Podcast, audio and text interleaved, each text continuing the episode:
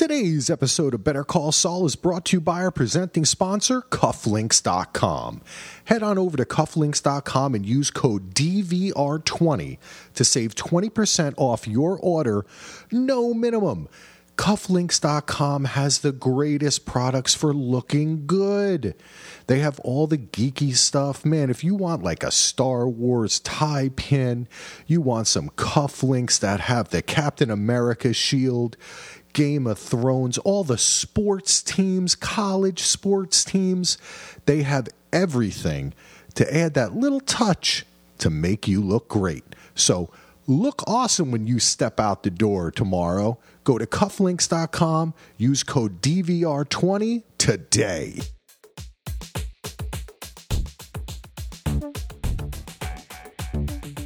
One is the loneliest number that you'll ever do. Two can be as bad as one. It's the loneliest number since the number one.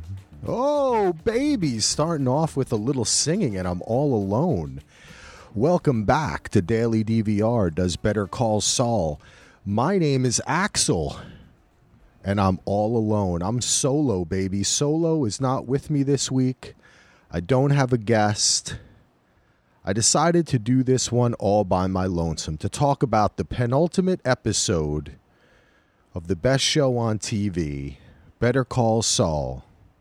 What an episode. First off, you can find out more about us at dvrpodcast.com.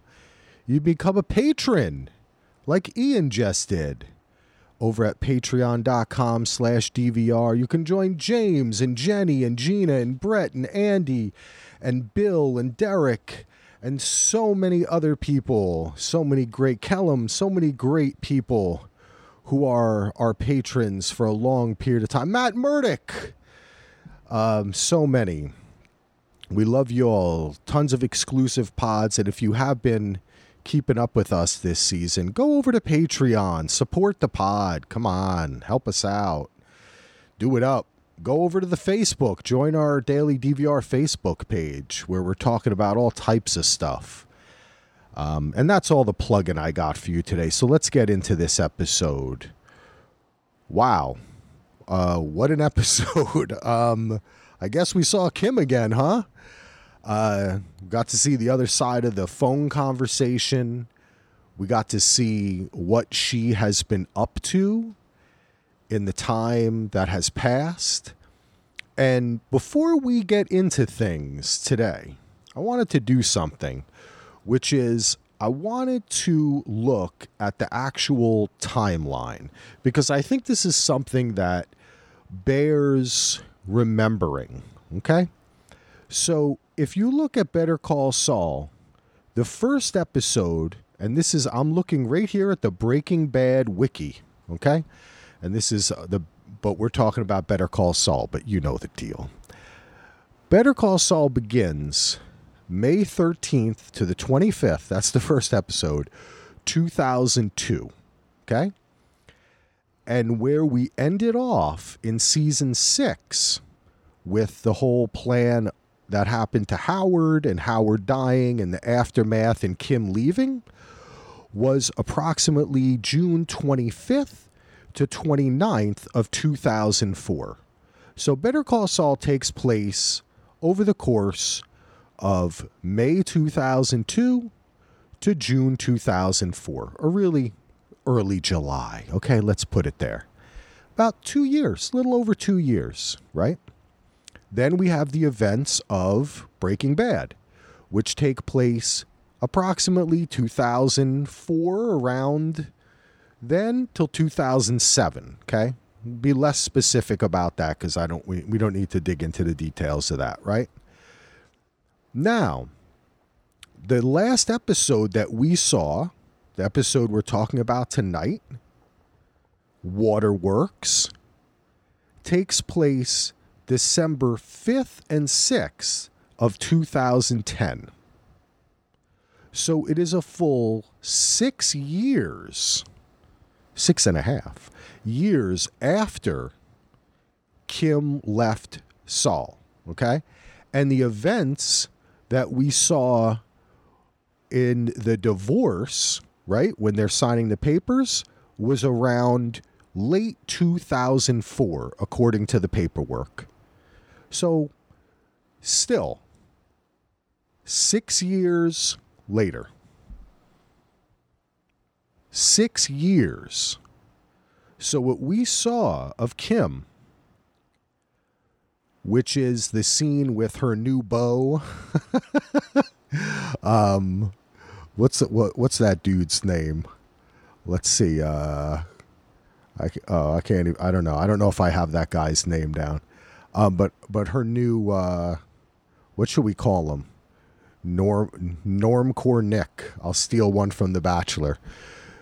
Normcore Nick, her her new boyfriend, and all that's been going on at Palm Coast Sprinklers.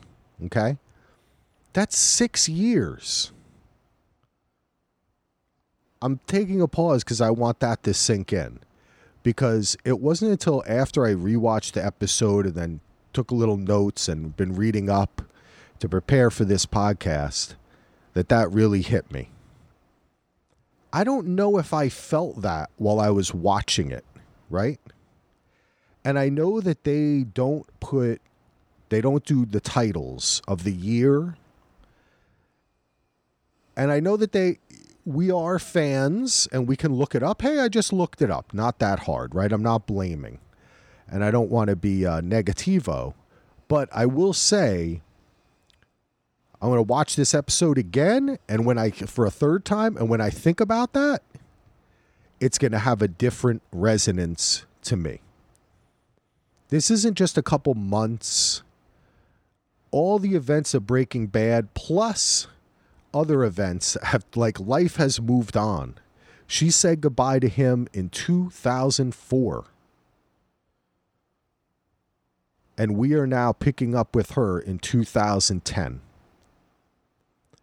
So when we think about why a call from him would provoke turning herself in and unburdening herself of that guilt, those six years hang very heavily in my thoughts when I think about why Kim did what she did.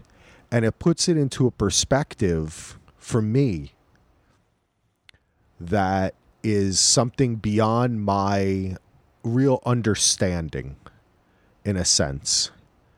Um, I've never done anything as bad as what they have done. I'm not, I am in no way a saint. I've made some bad choices in my life, as we all have.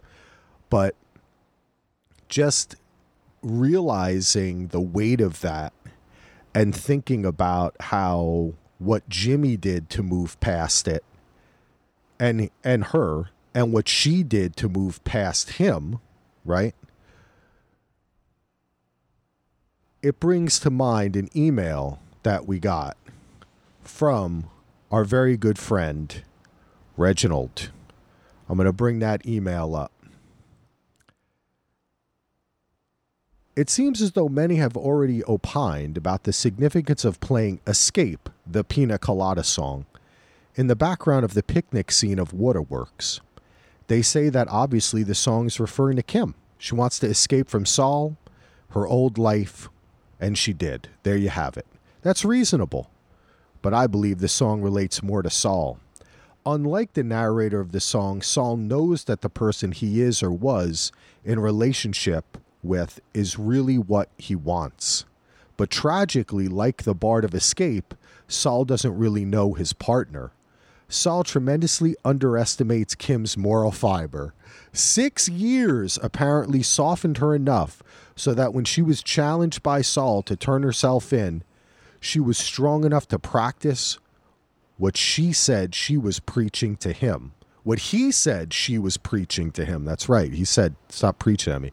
In the, my last email, I said that my mind was made up about Kim, and we agreed with you, pal, and that I didn't need to see her anymore.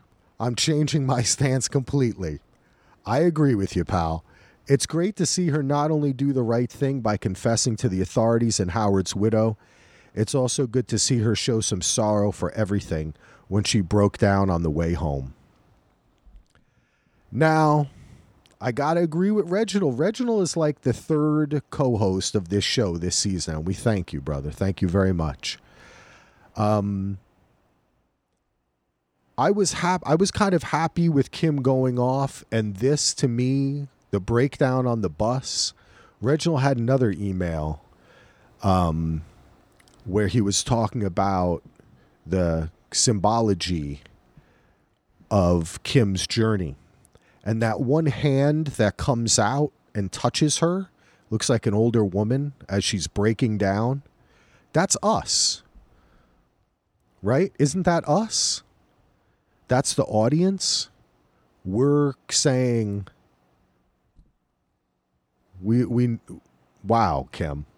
Because I think in putting into perspective that 6 years and thinking about how she kind of dulled her life it seems as though she's finding energy and purpose and obsession, right? With numbers or sorting things out or working out a puzzle, solving problems. Because in the end, that's why I think so many people have said like Saul should have been a film director. I've talked about it before the correlation between being an artist and a criminal, um, the recreation of life, the uh, the transmorgification, if I'm saying that right, um, the perversion of of reality, right? Control. Kim too has that, right? They are two peas in a pod. And I think that pulling totally away from that in everything, but just being able to concentrate on this job of we need the right freaking fastener for plumbing or whatever the hell she was doing, right? And that's funny because the name of the episode is Waterworks. In so many ways, that works, that title. Um, she's dis- she's concentrated all that on something that's actually good, right? It, that's good. That's her job. She's finding worth in it. She's finding value in it. Um, it affords her an opportunity to have a life where she has a boyfriend, normcore or not. Like it's it's easy to look at this life of Kim and see all the friends and oh, it's some boring suburban life, right? But that's all she ever wanted, people. She just wanted her mom to pick her up from school. She just wanted to live a normal life. So the fact that she's been able to achieve it and not have constant fucking drama, now that she's been able to achieve it, she's reminded of who she was and that whole life becomes in opposition to that instead of supporting her, right? Instead of being a testament to how she escaped that childhood and this bad shit in Albuquerque, it becomes a, a, desecration of all of that, that it's all a joke because she's just really hiding from the things she did. It puts it into focus for her. And uh, to me, that's an amazing feat. To get me to feel like the character because of that passage of time and to just show those few scenes that they showed. That's all they needed. Um, wow. That was really some powerful stuff. Now, as far as turning herself in, I got to admit to you folks, I am never a fan of this in television. In the 25th hour, I was like, why is this even a debate? Go. You know what I mean? Like the criminal justice system, we incarcerate. I can I'm not going to get into it, but I, I would just trust me that I that would not be me. Going to the wife and somehow being able to just make it her word against your that's something different you know? And that's only because of the reality of the system. But i think when i when i progress on that let's really say what uh, sandrine said. You know the law. Are you going to get in trouble for this, right? In the end, after Kim does this, we're like, is she, when she's reading the note, I'm like, or the letter, I should say, the confession, I was like, is this really happening? Wait, that's not, am I putting these words together correctly? It's like my mind couldn't comprehend that she was doing it.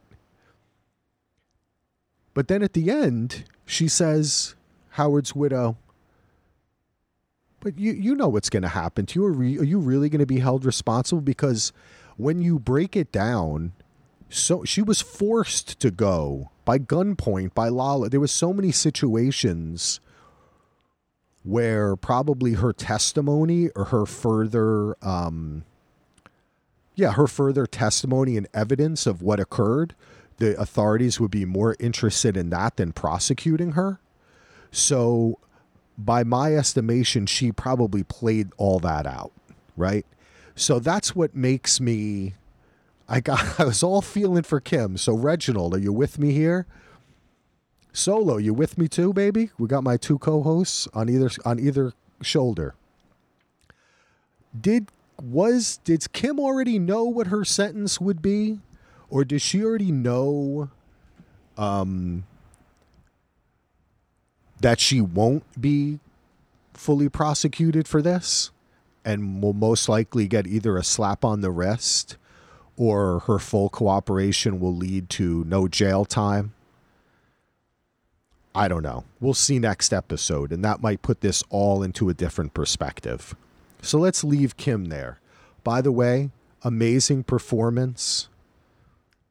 Emmy Emmy. We're going to do an Emmy show on Daily DVR. We'll talk all about it. Definite Emmy there.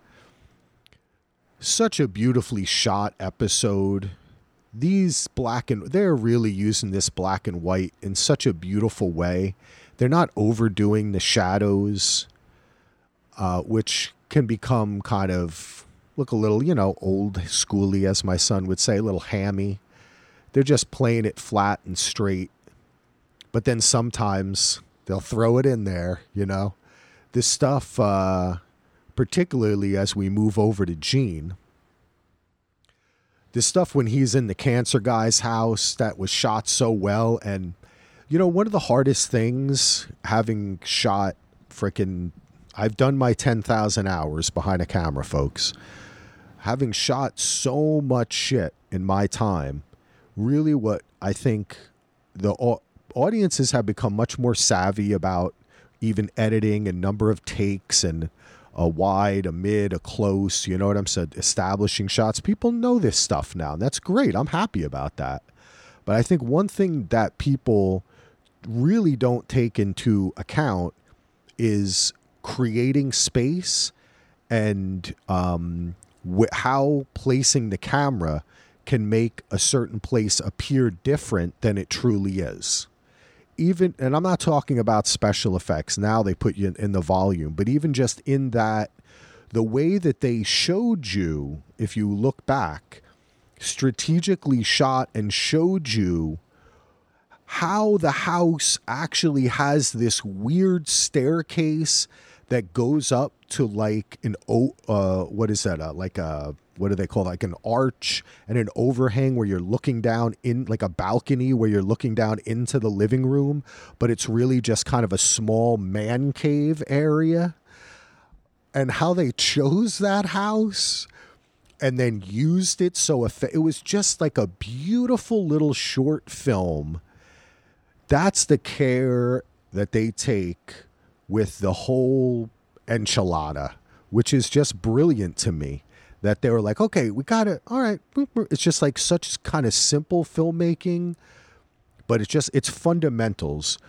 Myself as a filmmaker, when I watch Better Call Saul, it's like when uh, a coach watches football or something and they get impressed by line play, you know, and they're like, I like the fundamentals. That's good tackling, right? Well, I'm like, this is good spa- spatial awareness they just always know where to put the camera. And then the way they invent the whole thing of the guy sitting on the steps and then how was he going to hit him with that? Like, see, this is the depths that Gene has gone to and how that phone call propelled him in the other way.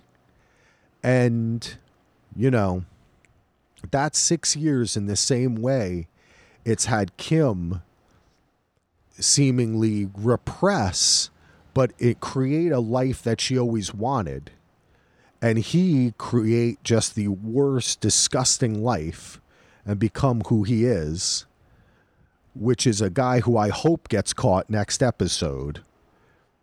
Um, is remarkable. He just keeps pushing it. But hey, I can feel him too. We've all had things in our lives whether it's addictions or obsessions or men or women or love affairs or whatever, things that you just can't let go of, you know? And he just can't let go of being in control like this. And he was the one telling them to be safe and he steals the watches. Why? Who's he even going to pawn those off to? And are they really worth anything? You know, it's just he doesn't need the money. The whole thing is stupid. And um, to keep on pushing it and pushing it like that is is really sad. Really really sad. And uh, when jeffy when the cops pull up behind him and then they're just sitting there eating that's pretty hilarious.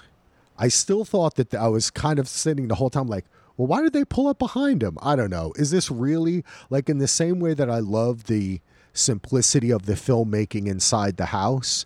Outside of the house, I feel like this is one of the conversations you have on set where someone goes, but they're just sitting behind them. No cop would do that. They'd be running the plates. They'd be, we have to show them doing something. And then, you know, they go, no, that's not, this is real life. Sometimes a cop just pulls up and eats and they think the cab is going to pull away. Right? You can take it either way. So it worked. It ended up working for me. Um, but the way that he just speeds off and hits the car, it was, oh my God. That was so brilliant too. That was so fun. And then he just crawling out of the thing.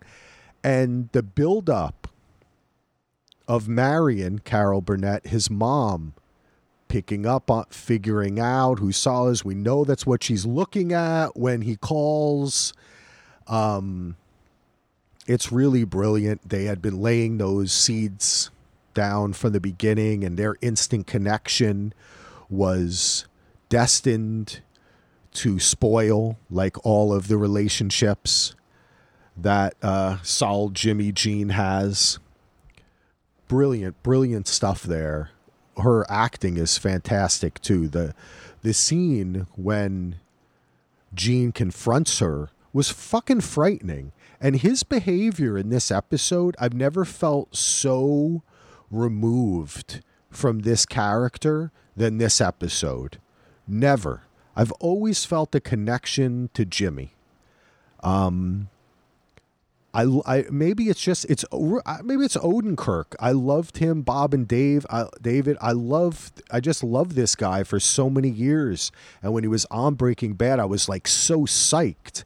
It was one of the things when that was announced. I was like, "Whoa, wow, that's amazing!" You know and uh, I just uh, I've always felt a connection to his character throughout. Like I said, even I remember him being nicer in Better Call. When you look it back, he's such a prick in Better Call Saul. I'm not. I mean, in Breaking Bad, excuse me. That, but because I like the guy, and I root for him, and then I love the relationship with Chuck and Jimmy. Maybe has some shades. Uh, of my brother and I in some sense, but it may be in reverse. a little more of the Chuck. But um, I think that uh, it uh, they've brought us to the point where I I just want this dude.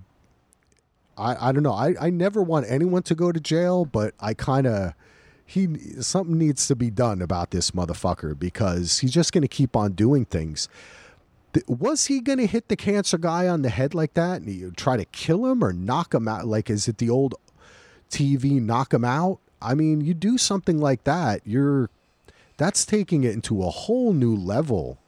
Um, if you're caught, of course, and he knows all of this. This is, it's just, it was his actions in this episode were really surprising to me, and it's that phone call.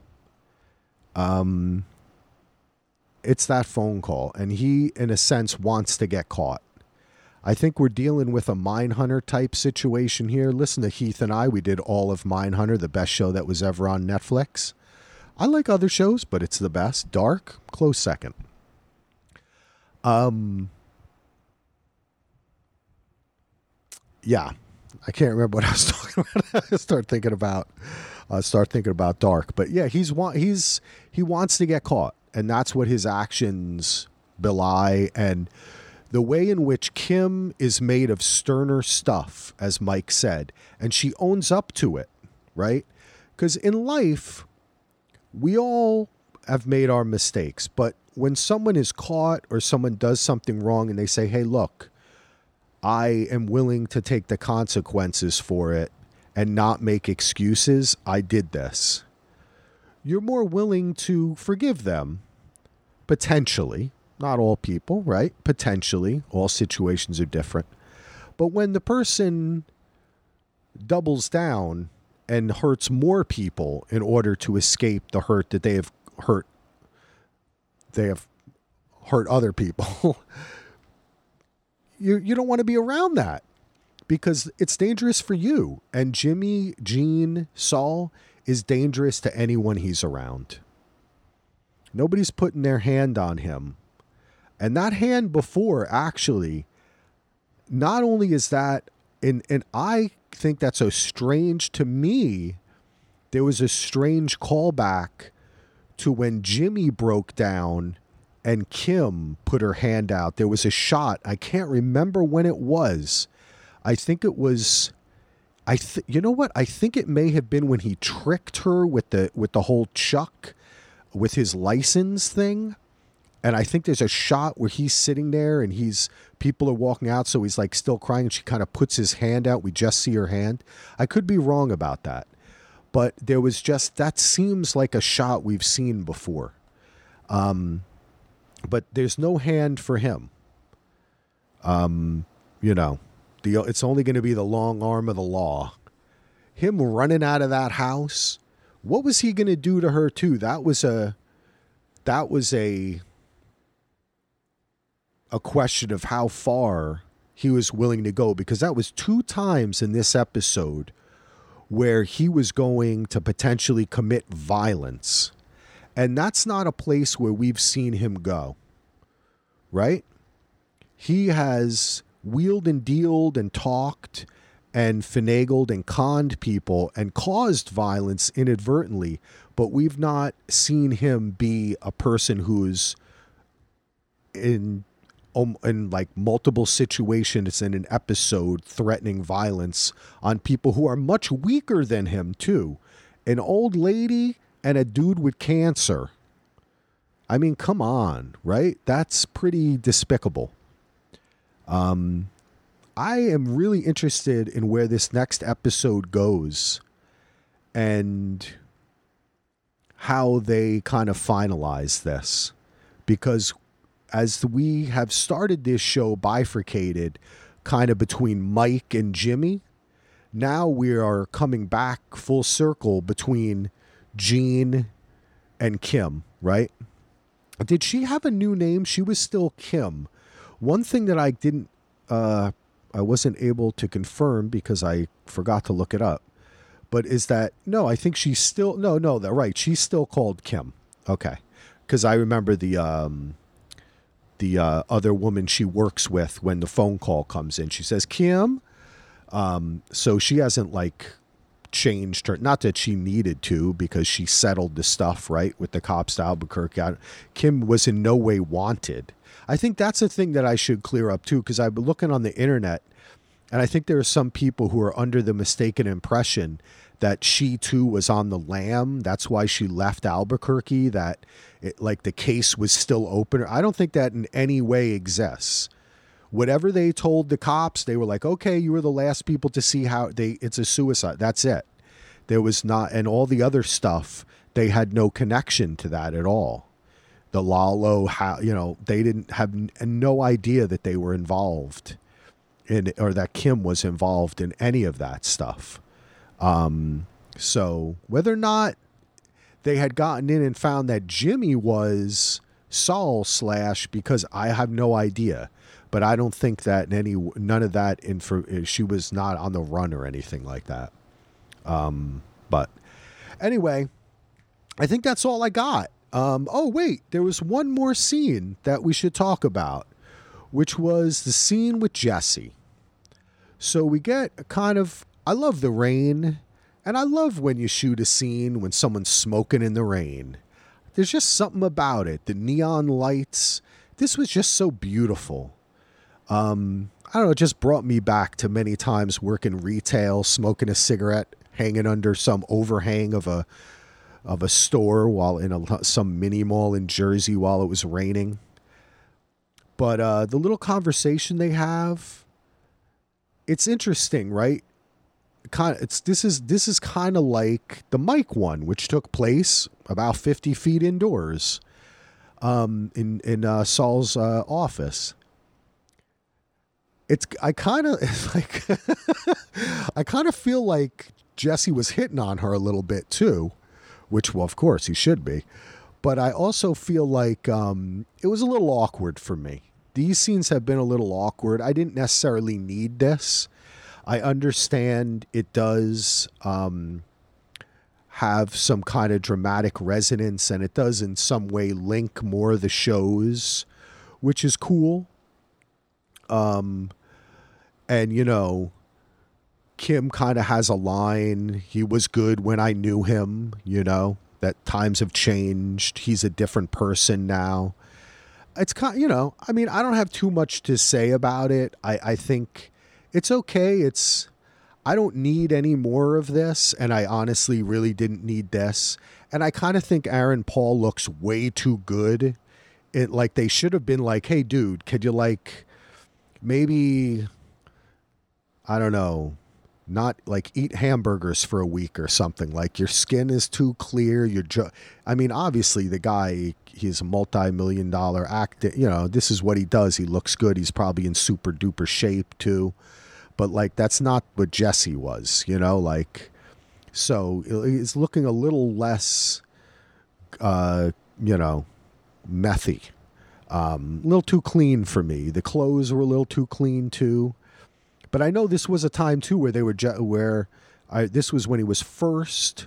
Uh, well, what was what's his name? Badger got caught, right? And he was first, uh, or was it Skinny Pete? I can't remember. And this this is when they're first going to meet Saul. So it's along the line. I like the I do like the the thematic gesture of this stuff earlier was Mike when they were first meeting Walt, and this is when they were first meeting Saul. So it's like beginnings and this is in a sense an end for us so it i like that i'm not i'm not complaining i don't think it's you know i'm not gonna call out fan service or whatever because i don't really understand what that means that means so many different things to different people and people enjoy different things you know? But for me in particular i like this scene. The thing i liked the best was that it was in the rain and we got to kind of hang out in front of it just looks great. The colors the red white and blue like the it just it just looked really awesome to me and the way kim ran through the rain too i thought was awesome uh, just a cool little scene again didn't really need it um, thank you reginald for your email thank you solo even though you weren't with me. You were with me in my mind. And look, I hit a half hour. So that's kind of right. I should talk half the episode, Solo should talk the other half. So for the next half hour, folks, after you turn this off, just close your eyes and imagine that Heath is retorting to my points. But he will be back next week for the finale. Where are we going to go? Wherever they take us, I'm okay still have the feeling that the show kind of ended a couple of episodes ago and all we're getting now is is good stuff but i think at the end of next episode this is going to feel like a full epilogue to me um, and i'm interested i'm interested if any if we see a chuck memory or something or i, I still that would still kind of be cool if they end up in a prison together. Do I have any theories? Let's see, going in. I really don't. I mean, It could be that they end up in jail together, um, and then just begrudgingly accept it. But uh, but do they put men and women in jail together? they don't. Uh, they don't do that. So they're not going to end up in jail together. Foley, get it right. Uh, I uh, here I am uh, indicting the criminal justice system, and I can't even remember. but um, you know, I don't know. I don't know. I feel like Jimmy's gonna. Is he gonna? I don't know. I go to jail, die. Run, I feel like he's just gonna run off again. And I feel like Kim is going to maybe serve a little bit of time, but not much, or have a fine, or, you know, just turn state's evidence or something, or maybe it'll even bring her back to Albuquerque. Um, who knows? Maybe it could. My greatest hope, if we're going to complete a kind of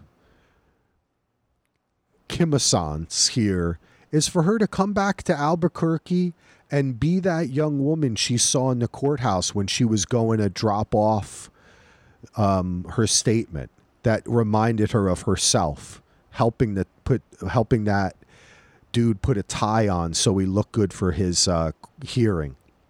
That's what I hope that she she goes back because she did love. That's what she loved. This character, we've seen her ups, her downs, this and that. But the time when she has felt the best about herself and the thing that she seems to really gravitate towards is helping other people. She doesn't really seem to be doing that um, at the at the Pipe Works factory in Florida. Um, I think that that would be for me the greatest thing. I think it would be very cool. Um, Palm Coast Sprinklers, it's called. Sorry. I'd love to see Kim come back. And it would be kind of interesting, too, that because you think about it, this was the last episode that Vince Gilligan directed of of the Breaking Bad Better Call Saul universe. He's now been doing interviews, and Alan Sepinwall over at Rolling Stone has become kind of his go to guy. He's been writing about this show forever too, like he did with The Sopranos as well, and other shows, The Leftovers. Um, and uh, he's been he's moving on. He said this is the last thing they're doing. Um, I'm okay with that. I think some people would like a Kim spinoff. You know, great actress. She can do a lot of other different things. I'm always for new things. So I'm okay that this is the end. But is it going to end? This this started in Albuquerque with a school teacher with cancer, right? In what way are we going to end it turning breaking bad, though he was already bad? Are we going to end it with Kim kind of coming back and helping people and trying to correct a system, maybe, right? Or not correct, you know, no one person can do that, but do her best to be there for people who are caught up in it, be an anti con woman. Um, that would be kind of cool. But uh, they've got tricks up their sleeves, I'm sure. Great episode. Thank you again for listening to me go solo. I think I did a pretty good job. I didn't really meander too much. I kind of kept on, uh, uh, kept on the notes and such. So we'll leave it here. DVRpodcast.com. Don't forget, we're also covering Westworld. We're going to be covering House of the Dragon. Gina's going to be covering Handmaid's Tale. And uh, who knows what's next for us? We'll see. Check us out, dvrpodcast.com. Thanks again, everyone. Thanks for listening. Love you all. Thanks, Reginald. Thanks, Solo. Peace.